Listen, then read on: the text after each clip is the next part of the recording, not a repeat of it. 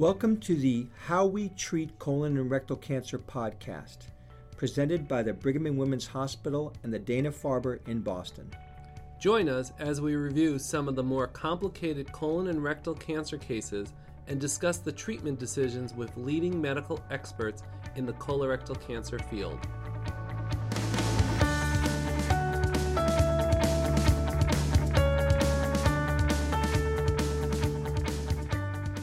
Welcome to the podcast. This is episode four of How We Treat Colon and Rectal Cancer. I am your host, Dr. Ronald Bleday, and I am joined as always by my colleague and co host, Dr. Jeffrey Meyerhardt from the Dana Farber. In this episode, we are joined by two professionals from the Brigham and Dana Farber. Dr. Nadine McCleary and Dr. John Saltzman review the treatment of rectal cancer in an elderly, frail patient with rectal cancer. You'll first hear some of the basics and introduction of the case from the Brigham and Women's and Dana Farber's Collaborative Colorectal Cancer Team Conference.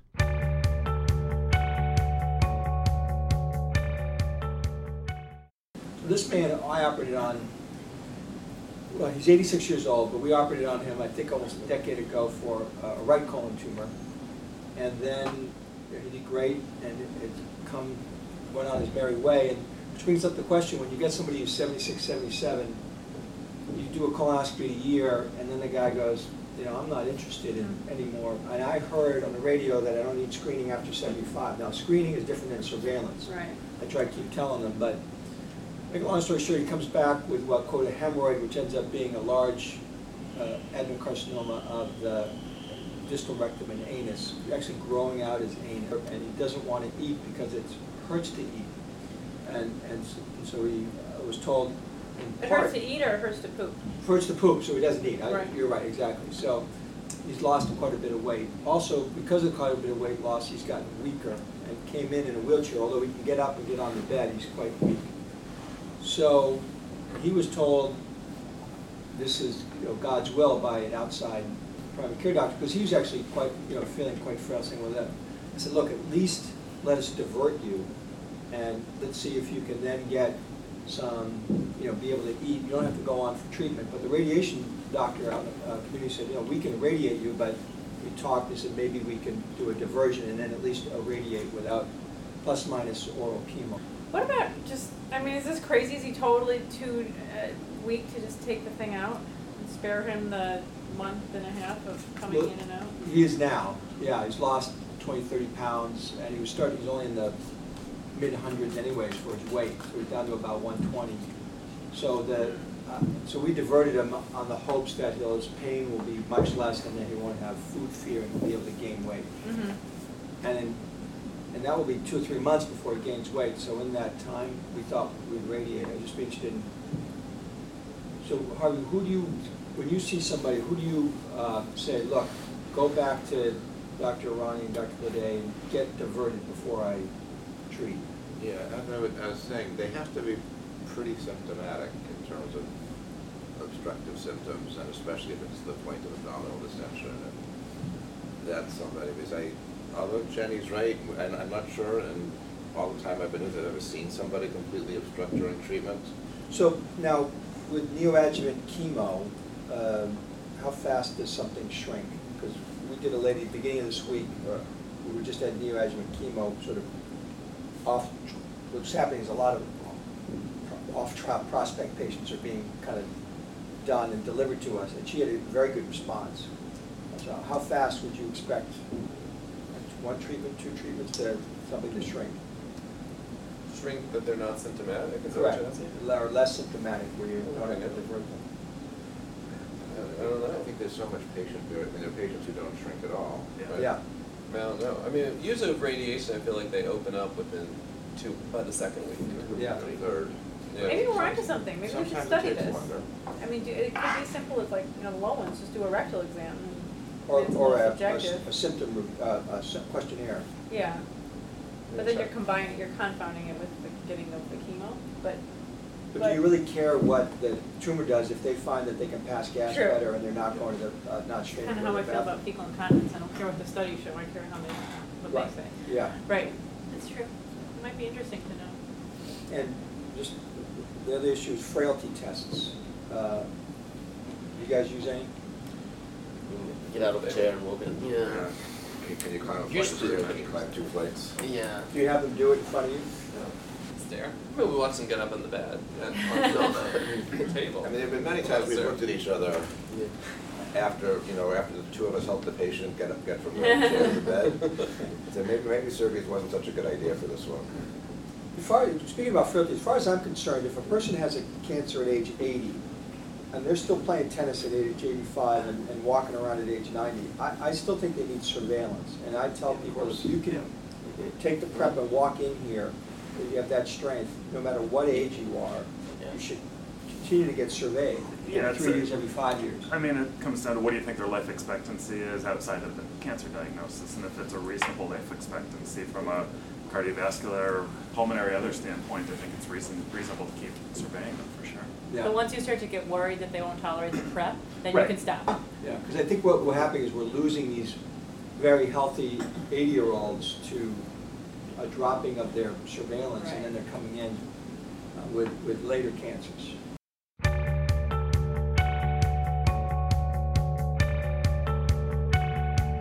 So we're here with uh, Nadine McCleary, and we're going to talk about frailty in colorectal cancer treatment. So Nadine, tell us a little bit about yourself first. So, hi everyone. I'm Nadine Jackson McCleary. I am a GI oncologist at Dana Farber Cancer Institute in Boston.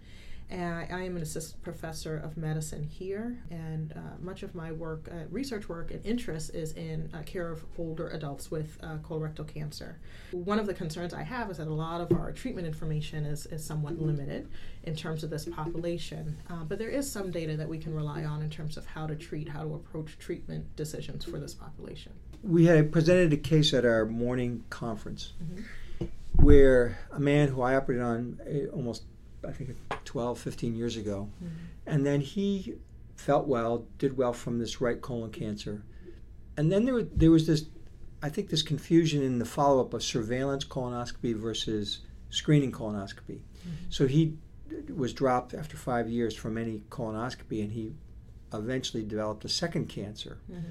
Uh, but he came in, he had not recognized it, had lost a lot of weight, and could barely get up from a chair. So there was talk about not treating him at all. So, how do you judge when to operate or give chemo on these people that are alive and cognizant but very, very weak? Yeah. So there, there's a notion of frailty that is, is not perfectly defined, but there's some great guidelines. You already mentioned one of them. There's actually a test that you can do, which is called a timed up and go test, which is how long does it take for someone to stand independently from a seated position without using their armrests, really using their, their lower leg muscles and stand, rise, walk um, a certain distance, return, and then sit again without using the armchair. And you already mentioned this gentleman is unable to even stand, right? Um, so that tells you right away his performance status, which is really subjective, but his performance status is probably a two because he is frail enough that he can't independently move. We know that these patients who uh, aren't able to do kind of their own um, independent activities of daily living, things like shopping, uh, buying things, purchasing, um, managing their finances, uh, driving, those patients are going to be a bit more frail. But certainly those who are unable to perform self care activities such as bathing and dressing. So you can visually imagine this gentleman, if he can't rise from a seated position, is probably unable to really take care of himself. So then you can project if I do surgery on this gentleman, what would his recovery look like? So it's not my skill, because we know you as a surgeon, all of our surgeons are very skilled in doing the surgery itself. But how well will he recover? Because that's really what we're looking at the post op recovery, the morbidity and potential mortality of that resection. And then thinking a bit further, if this gentleman requires postoperative therapy, would he be able to to receive that therapy? So those are some of the subjective and, and a little bit objective information that we could use right off the bat. So, on that test, is there a time that you expect them to get up walk a distance, turn around and come back? Uh, 30 seconds, a minute, or just It's- doing it? It's doing it essentially. You can use that. There is a time um, that is required. It's under a few minutes uh, for patients to be able to do that independently. But you really are looking at what the patient's able to do, and whatever time they give. If it's beyond a couple of minutes, you know that the, that person is a bit more frail. Yeah. But there are other kind of looser uh, measures that have been actually very well studied. So if a patient has fallen more than once in six months, their prognosis is poor. And that also can be used. If a patient tells you, you know, I have stairs in my home, well, do you use those stairs? Are you able to get up and down in those stairs? That's very different. And and is it that you get up in the morning and then you go downstairs and you stay there all day and then you go up at night? This is someone who acknowledges that they have some difficulties maneuvering those stairs and they're unable to do that on a regular basis. Those are some clues that you get just by getting the history from patients. You can also observe them walking into the room. You can observe how they get onto an examining table. And in most of my clinic notes, I, I just make a note of is this patient able to get onto the examining table independently, which requires a couple of steps. You're not able to do that, it's unlikely you're going to be able to tolerate a lot of aggressive therapies. And so, what are your stopping points? Let's say this man, we diverted him just because he Mhm. was a rectal cancer, and remarkably, he did very well Yeah. because most of his symptoms was uh, pain uh, Mhm. and going to the bathroom.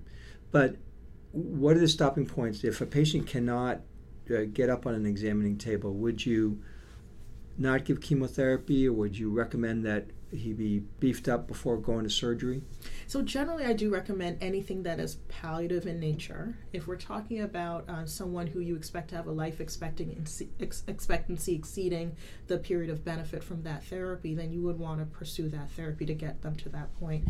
If it's someone that has a lot of other comorbid medical conditions, so congestive heart failure, end-stage renal disease, poorly controlled diabetes, but also social factors, they're not well cared for, they live independently without a lot of social support those would be stopping points for me. So, how am I, as the provider, going to be able to get this person through this therapy? Because I think that very much is our role. So, it's not just the therapy, the ability to give it, but how do we get them through that therapy that's important. So, I would say a, a, some of it is subjective, a lot of it is subjective. You have your, your, your vital signs that you can measure, you have your medical history, you have the laboratory studies, you also have the, the symptoms that they present with, and, and that could be helpful as well. And for this gentleman with an uh, obstructive tumor, definitely the palliation was helpful. That's just to, to improve his quality of life. And then the discussion becomes is this someone that I need to do a bit more for before we go to surgery? Um, you know, here it depends. If he really did have a, a good response to the palliative surgery, as, as you're um, uh, uh, Yeah, so he, he, he ate Yeah. and then he said, Well, I'll do radiation, and he tolerated the radiation. And then he now says, Well, we did a PET scan, there's no other diseases. Well, Mhm. then I want this out. But Yeah. during that time period over several months, he's now able to get up and out of a chair, walks into the clinic on his own. Uh, and it was just uh, in part his drive to get better, Yeah. but also the lack of pain. And, and you bring up a very important point. Oftentimes, what we're seeing is someone who's not functioning well, who is frail, is direct frailty as a result of the disease that you are being uh, you are evaluating them for, as opposed to their other pre-existing comorbid conditions that you may not have a lot of control over. So I think if it's related to their disease, they're having acute pain symptoms or subacute related to the new diagnosis, then you should address that. So for this gentleman, he's made a, a fantastic recovery thus far. I would pursue full court press in terms of his therapy. If he hadn't made a, a full uh, recovery, or this was because of some orthopedic condition that couldn't well be addressed, then that may be a little bit different. So change the subject a Yeah. little bit. So he's in his 80s. Yeah. Um, he got uh, they gave him just the radiation. They he he got the capecitabine, which he Mhm. didn't tolerate. So he stopped that. We're going to take out this cancer. He's already diverted, so it's not going to change his lifestyle. Yeah. When, at what age do you, in, let's say in a totally functioning person, would you s- dial back on the post-operative uh, chemotherapy for both colon and rectal cancer? I don't have an age cutoff. I have a functional cutoff. And one thing I've noticed is there are folks who are, you know, half that age, who are in their 40s, who aren't able to tolerate aggressive therapy. And that has to do with kind of their baseline level of function, their ability to recover, their personal motivation, but also their physical ability to, to be able to withstand that therapy. So it's not age in and of itself. I have a number of patients who are in their 80s who are functioning well, who have this one condition that's their predominant condition. They don't have a lot in terms of other uh, medical issues and aren't well controlled, and Yeah. this is really what we need to tackle. But for those who are still frail, despite all of our efforts to support them, and you know, I haven't mentioned all of our ancillary services that we use. We have social workers, we have our physical therapists, we have our nurses, we use our visiting nurses as well to check in on our patients. We use the family members. There are a lot of things that we can do to help support our patients in anticipation of the therapies that we're giving and potential complications. But having done all of those things, if this patient is still not able to, to withstand the therapy, then you'd want to have a very frank, open, and honest conversation. One thing that I tell uh, all of my patients and their family, whoever their support system is up front, is you know, there are several options in terms of managing therapy. I always mention what the standard of care is. I always mention the availability of clinical trials and what those trials may include, but I also mention that you know, for certain subsets of patients, our older patients are included in that, but also our frail patients who may be younger are included in that, that there's option of not doing cancer-directed therapy. We always provide supportive therapy regardless of the condition, but there's an option of saying, I'm not going to do the standard of care, and these are the reasons why, and enumerating what our goal is, and being very clear up front. And I think if you have those discussions up front, no matter what your ultimate treatment decision is, if things take a turn for the worse. So if this gentleman had not recovered well from his diverting ostomy, then that's a that's a, a easy way then to bring back. Remember when we first met and we talked about the possibility that this may not go as planned, this may not go the way we wanted, you know, but we're still going to be here to, to care for you, and these are the ways that we can do that. Well, thanks. We, we are seeing this more and more Mhm. as our 70 and 80 and some even 90 year olds are playing golf several Mhm. times a week and uh, really, really fit. And so I think it's going to become uh, more of an issue. And it's really great to have some of these straightforward clinical tests to raise your awareness that maybe we got to get some help for this person. So. I think there's going to be more coming. We have molecular diagnostics, and some of that is looking at can we uh, provide a molecular phenotype for patients who are frail? Can we actually test that? Um, and there are a lot of folks who are looking into that. There are a lot of resources online. There's a geriatric assessment that can be done, which takes some time, but can provide you with some concrete feedback on the likelihood of this person being able to tolerate treatment and toxicities that they may may face. But for now, the get up and go test is the get great. up and go is probably still the best one. All right. Thanks, Nadine. You're welcome.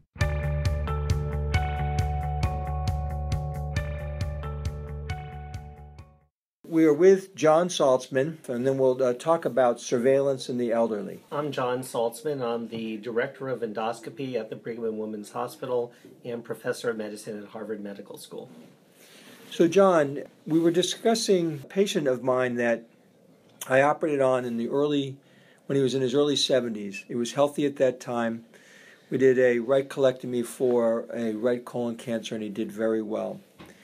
And then somewhere along the line, he was told or figured that he did not need any more surveillance. And lo and behold, in his mid to late 80s, uh, he's actually physically, medically fit. He began having anal pain from what turns out to be a rectal cancer and began losing weight because he was afraid to eat.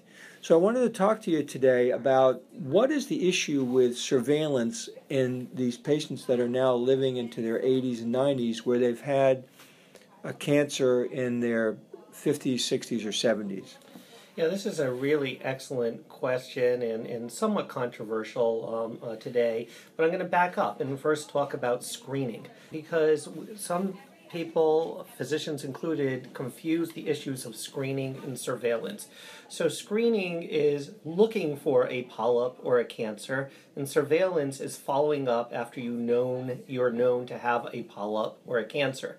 This patient falls into the surveillance category, which there's not a lot of recommendations, but in the screening category, there are recommendations by several different groups saying that above the age 75 you should consider whether you should do further screening or not. And above the age 85 you probably should not do screening.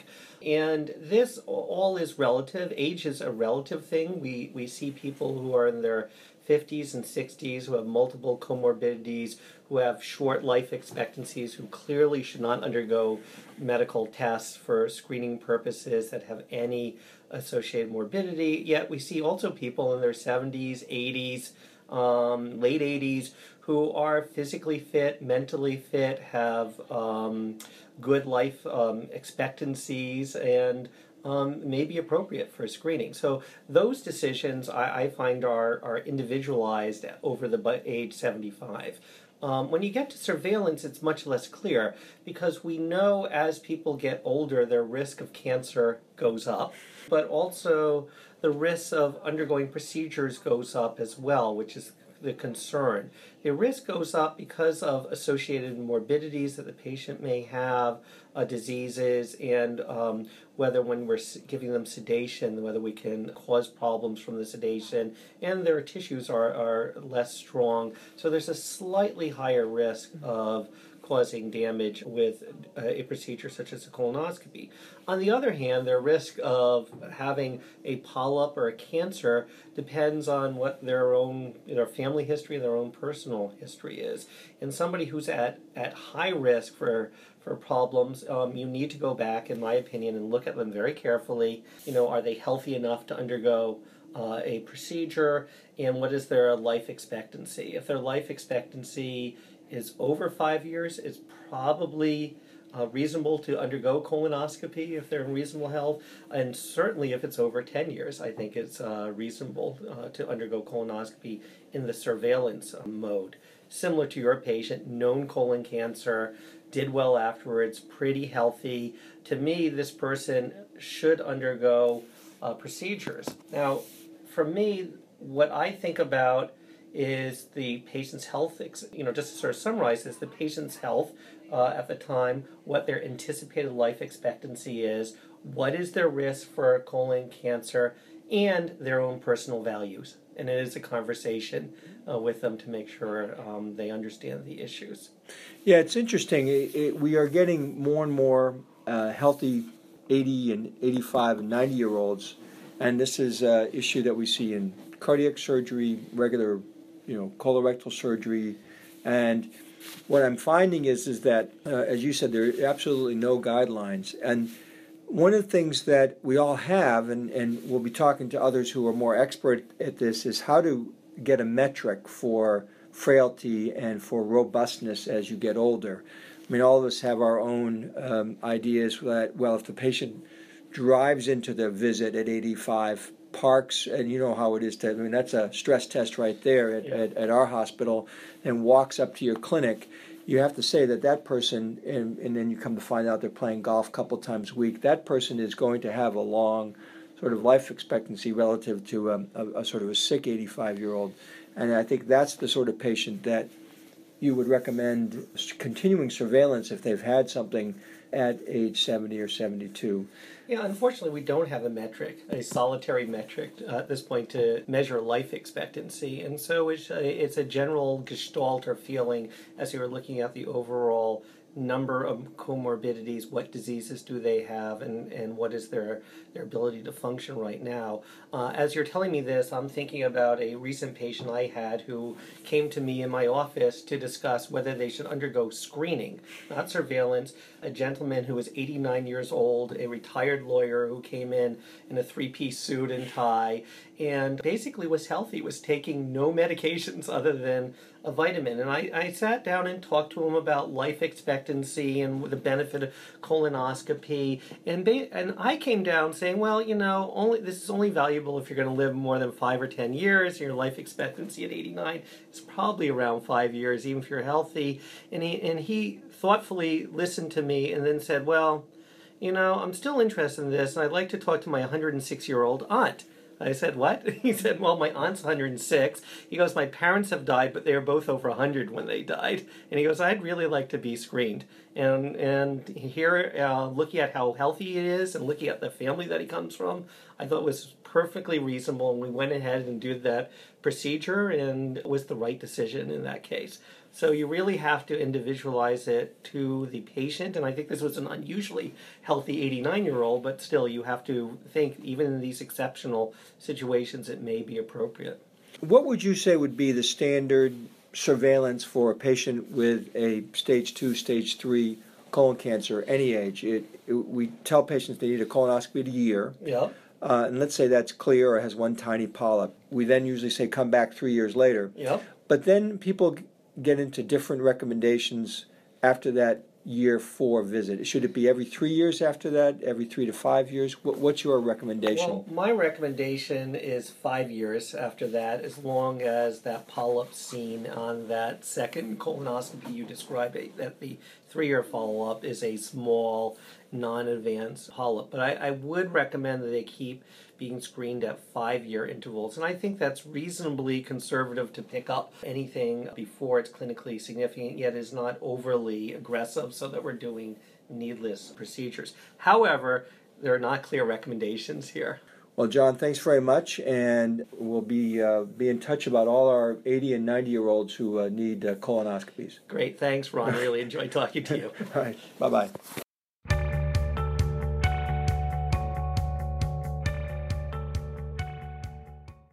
So, Jeff, we have a very interesting topic this week, which is becoming more important as people live into their 80s and 90s. Is when do you stop surveillance on patients who've had a colorectal cancer in the past?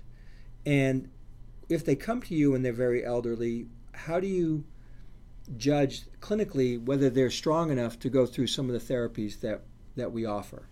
Yeah, and so this is certainly an evolving topic and, and, and different than I think how we even thought about it a decade ago, where, you know, people I think in their mind had an age cutoff in terms of what we do for patients. And, and, and I think it's really clear that not every 80 year old's the same. They have different functional statuses, and we really have to individualize that to patient.